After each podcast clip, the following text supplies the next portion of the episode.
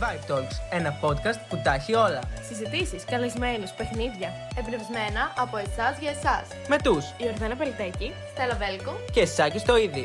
Ακούστε το τώρα. Γεια σας. Γεια σας. Γεια! Καλώς ορίσατε σε ένα ακόμα επεισόδιο των Vibe Talks. Στο σημερινό επεισόδιο θα αναλύσουμε τις σχέσεις τους σήμερα και πώς το φλερτ έχει επηρεαστεί από τα μέσα μαζικής ενημέρωσης.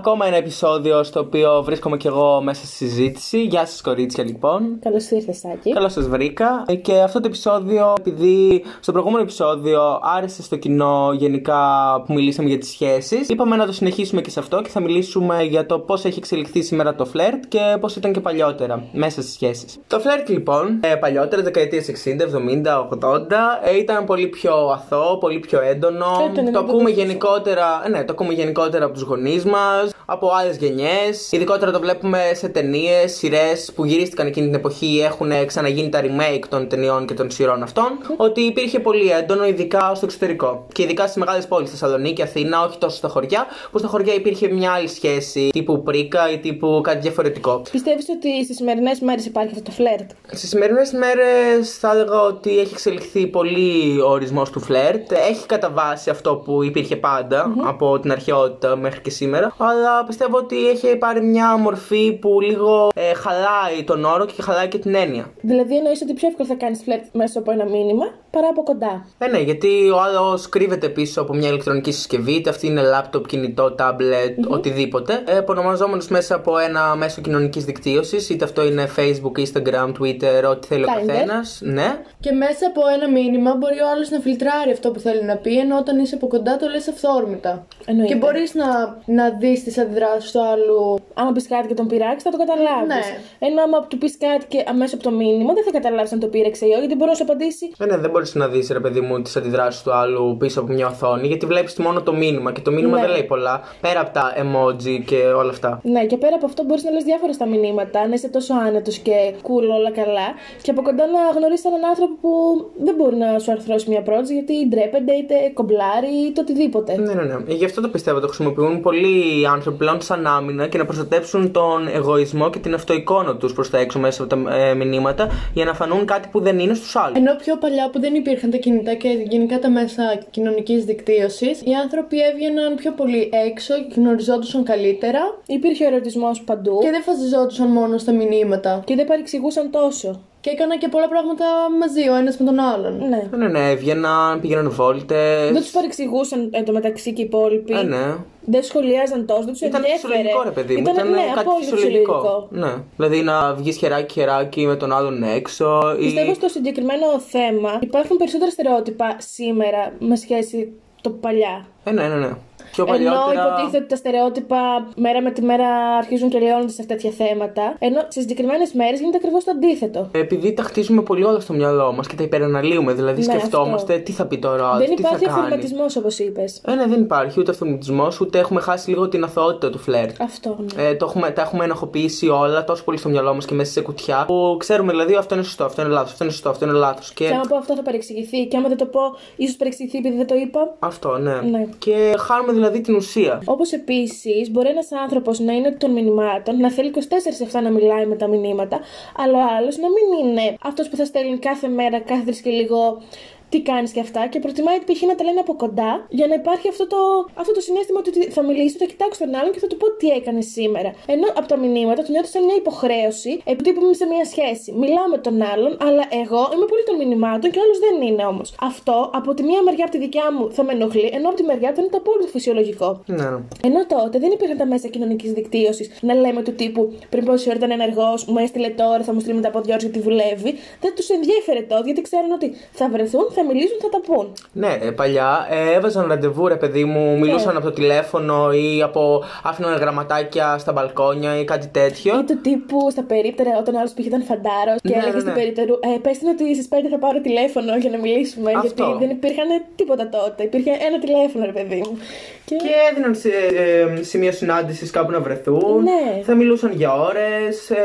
θα έκαναν πράγματα που κάνει κάθε ζευγάρι. Ε, και αυτό. Υπήρχε κάτι αληθινό και όχι τόσο φτιαχτό και δεν υπήρχε τόσο μεγάλη ανάλυση στα πράγματα τα οποία σκεφτόντουσαν. Παλιά όταν οι άνθρωποι έβγαιναν σε μια δίσκο που ήταν και τότε της εποχη δεν, ε, δεν τρεπόταν ή είχε ο άλλος την αυτοπεποίθηση να πάει να μιλήσει σε κάποια ή σε κάποιον. Και γενικά. Υπήρχε χωρισμός. Και χωρίς να τον ξέρει, άμα κάποιος του άρεσε ή της άρεσε, θα πήγαινε να της μιλήσει. Να γνωριστούν, ρε παιδί. Ναι, μου. να γνωριστούν. Ενώ σήμερα υπάρχει αυτή η ενοχοποίηση και αυτό το. Η παρεξήγηση. Η παρεξήγηση και το. Βασικά, εγώ πιστεύω ότι είναι και λίγο θέμα εγωισμού. Γιατί δεν θέλεις να ρίξεις τόσο το ευθό εγώ σου. Ενώ παλιά θα πήγαινες, θα έτρωγες τη χιλόπιτά σου, σαν κύριος ή κυρία και θα φεύγεις. Γιατί ε, πιστεύω ότι πλέον, λόγω της αυτοεικόνας μας, επειδή ε, νομίζουμε ότι κάποιοι είμαστε όλοι, Ναι. έχουμε φτιάξει έτσι την εικόνα μας μέσα από τα μέσα κοινωνικής δικτύωσης, που είναι μια ψεύτικη εικόνα προφανώς. Προφανώς. Δεν είναι αυτό το αληθινό που έχουμε. Ε, θα πάμε στον άλλον ή στην άλλη και φοβόμαστε να μην, να, να μην φάμε την απόρριτη. Και όλοι περιμένουμε από τον άλλον να έρθει να μας μιλήσει, ενώ Αυτό. τον βλέπουμε. Βασικά θεωρούμε δεδομένο ότι πάντα ο άντρας θα στείλει πρώτος μήνυμα, πάντα ο άντρας θα κάνει την κίνηση, ενώ αυτό δεν ισχύει. Δεν ισχύει, προφανώς και δεν ισχύει. Ναι, δεν ισχύει. Γιατί. Κοίτα, στις μέρες μας αυτό έχει λίγο καταρριφθεί κάπως. Όχι. Ναι, εγώ πιστεύω ότι όλα αυτά περί μύθους, περί περιμένω δηλαδή από, τη γυναίκα, από τον άντρα να κάνει την πρώτη κίνηση, ε, υποτισμού φάση, Ναι. έχουν ε, καταρριφθεί πιστεύω στι στις μέρες μας. Κάτι καλό βγήκε δηλαδή και από όλη αυτή την υπόθεση. Γιατί πλέον οι γυναίκες πιστεύω ότι έχουν πάρει τη δύναμη στα χέρια τους, ρε παιδί μου. Α, όχι γενικότερα στο πληθυσμό, αλλά πιστεύω ότι το μεγαλύτερο ποσοστό των γυναικών Και εγώ το πιστεύω, ναι. θα κάνουν πρώτη την πρώτη κίνηση και δεν θα το βάλουν κάτω. Λοιπόν, ας υποθέσουμε ότι μια κοπέλα ε, της αρέσει ένα αγόρι, μια κοπέλα μέσα, από τα μας- μέσα ε, κοινωνικής δικτύωσης. Μιλάνε, ξεκινάνε τη συζήτηση. Ε, υπάρχει δηλαδή αυτό το flirting ε, και προχωράει η σχέση. Πιστεύετε ότι ε, μετά από 2-3 χρόνια που θα μιλάνε μέσα από τα μέσα κοινωνικής δικτύωσης και θα έχουν χτίσει μια αλφα σχέση. Θα έχουν πιστεύ- βρεθεί από κοντά; Ναι, θα έχουν βρεθεί. Κανονικά. Πιστεύετε ότι μπορεί να διατηρηθεί αυτή η σχέση και να προχωρήσει; Πέρα από το Εγώ, κράτος; εγώ πιστεύω ότι εφόσον έχουν χτίσει τα θεμέλια αυτής της σχέσης, δηλαδή μιλάνε δύο-τρία χρόνια όπως είπες, έχουν βρεθεί, έχουν κάνει πράγματα μαζί λογικά για να είναι δύο-τρία χρόνια μαζί. Ναι, ναι, ρε. Άρα πιστεύω ναι, για να μην έχουν χωρίσει στον ένα χρόνο ή στα δύο, θα είναι ακόμη μαζί. Εσύ, Ορδάνα. Ναι, και εγώ συμφωνώ με αυτά που είπε η Στέλλα, γιατί δεν είναι 5-6 μήνες, είναι 2-3 χρόνια. Και μέσα σε αυτά τα 2-3 χρόνια μαθαίνεις το χαρακτήρα του άλλου ή της άλλης, οπότε ναι, και εγώ συμφωνώ. Εδώ κάποιον που νομίζω ότι τον ξέρεις. Σου βγαίνει κάρτος. Στο τέλος μπορεί και να μην τον ξέρεις, δηλαδή Ναι. και να μην ταιριάζεις. Δηλαδή, άμα. Μπορεί να είσαι ένα χρόνο με αυτόν και ξαφνικά να δεις έναν άλλο πρόσωπο που μέσα σε αυτό το χρόνο δεν τον είχες δει. Ναι, όχι μόνο αυτό. Δηλαδή, άμα κάποιον τον γνωρίζεις και θέλεις να κάνεις σχέση μαζί του, μπορεί μες στη σχέση να είναι τελείως διαφορετικός και να καταλάβεις ότι δεν είναι ο άνθρωπό σου και δεν μπορεί να σου προσφέρει αυτά που εσύ ζητάς. Ή το, αντί... ναι, ή το αντίθετο.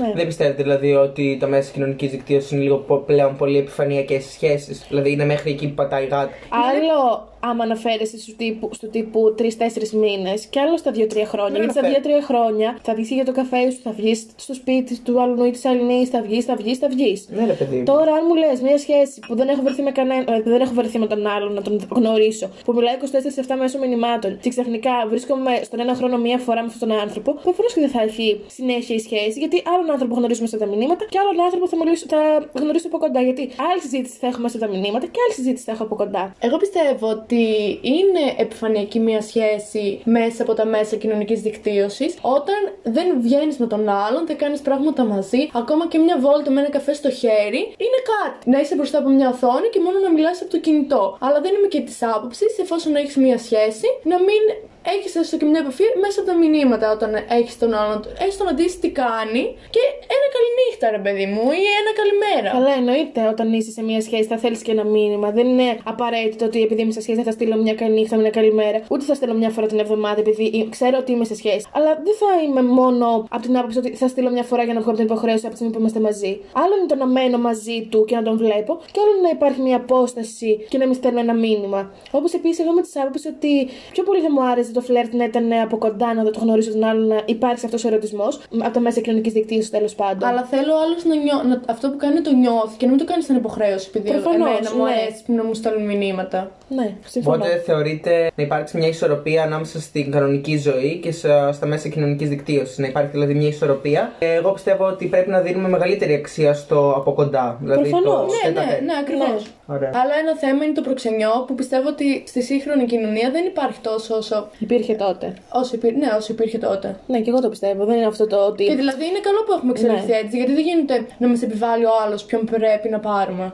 Εννοείται. Και να τον αγαπήσουμε, να τον ερωτευτούμε με το ζόρι. Ναι, συνήθως αυτά γίνονται στις μικρές κοινωνίες, στα χωριά. Τώρα στις πόλεις και στις πρωτεύουσες τέλος πάντων δεν νομίζω να υπήρχε τόσο πολύ αυτό το στερεότυπο του προξενιού. Το πιστεύω ότι το προξενιό έχει εξελιχθεί σήμερα του τύπου Είμαστε μια αγοροπαρέα, ρε παιδί μου, και ένας φίλος μου έχει μία φίλη ε, που μου αρέσει. Ε, θα του πω να μπορεί να κάνει κάποια κίνηση, ρε Το παιδί τύπου μου. το κονέ, ρε Το παιδί τύπου το μου. κονέ, ναι, Ναι. σήμερα έτσι πιστεύω έχει εξελιχθεί το προξενιό. Και Εγώ- είναι καλό, ρε παιδί μου. Επίσης, κάτι άλλο που υπάρχει σήμερα σε όλες τις ηλικίες, είτε είναι μεγάλη είτε μικρή, κατά οι πιο μικρές ηλικίες, είναι το λεγόμενο sexting. Ε, δηλαδή, τι εννοώ με τον όρο sexting. Όπως μάλλον- ακούγεται, είναι το sex και το text.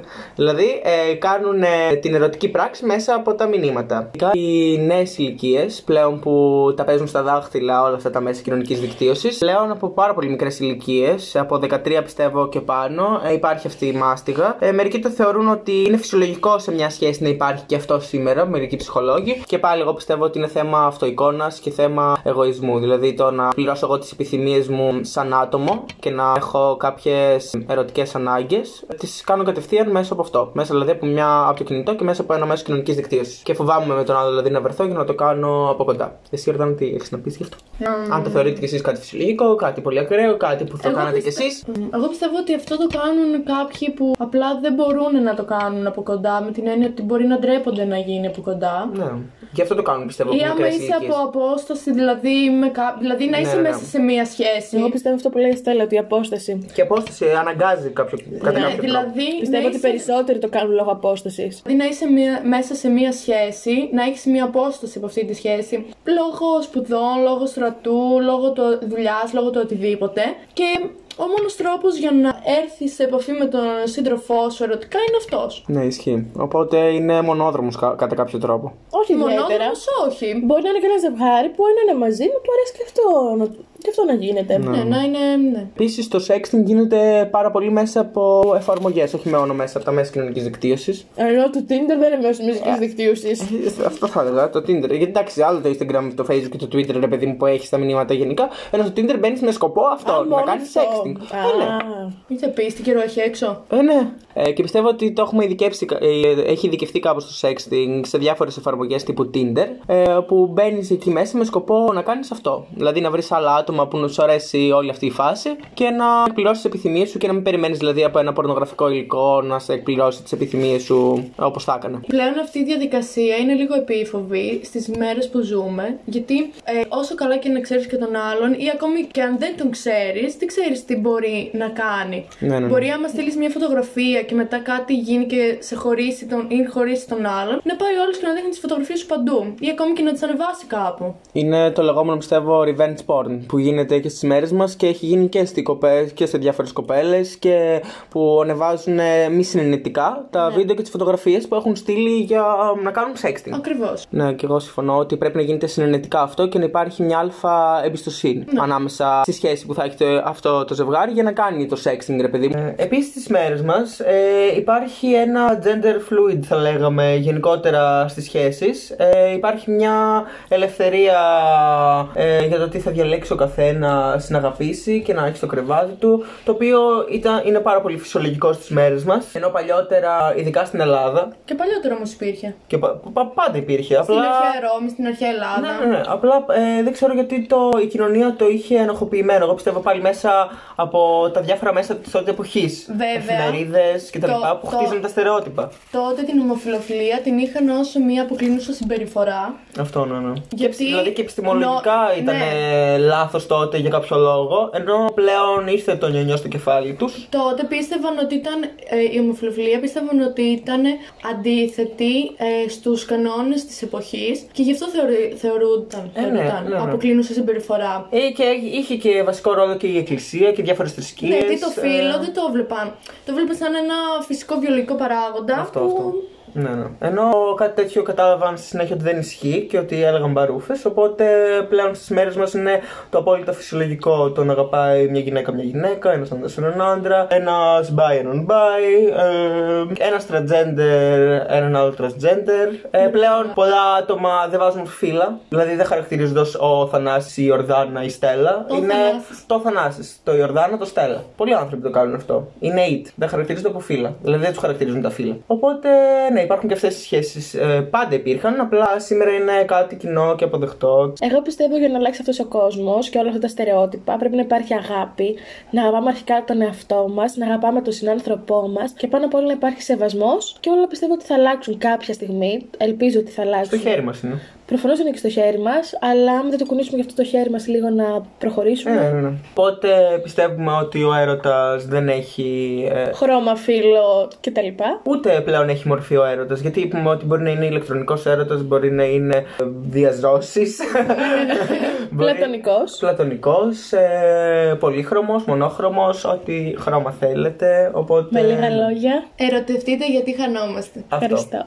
Επίσης μπορείτε να μας ακούσετε σε όλες τις πλατφόρμες ε, του podcast, Spotify, Apple Pod, Anchor. Μείνετε συντονισμένοι γιατί ε, έρχονται πολύ ωραία ακόμα ενδιαφέροντα επεισόδια. Γεια! Φιλάκια, αγαπάτε.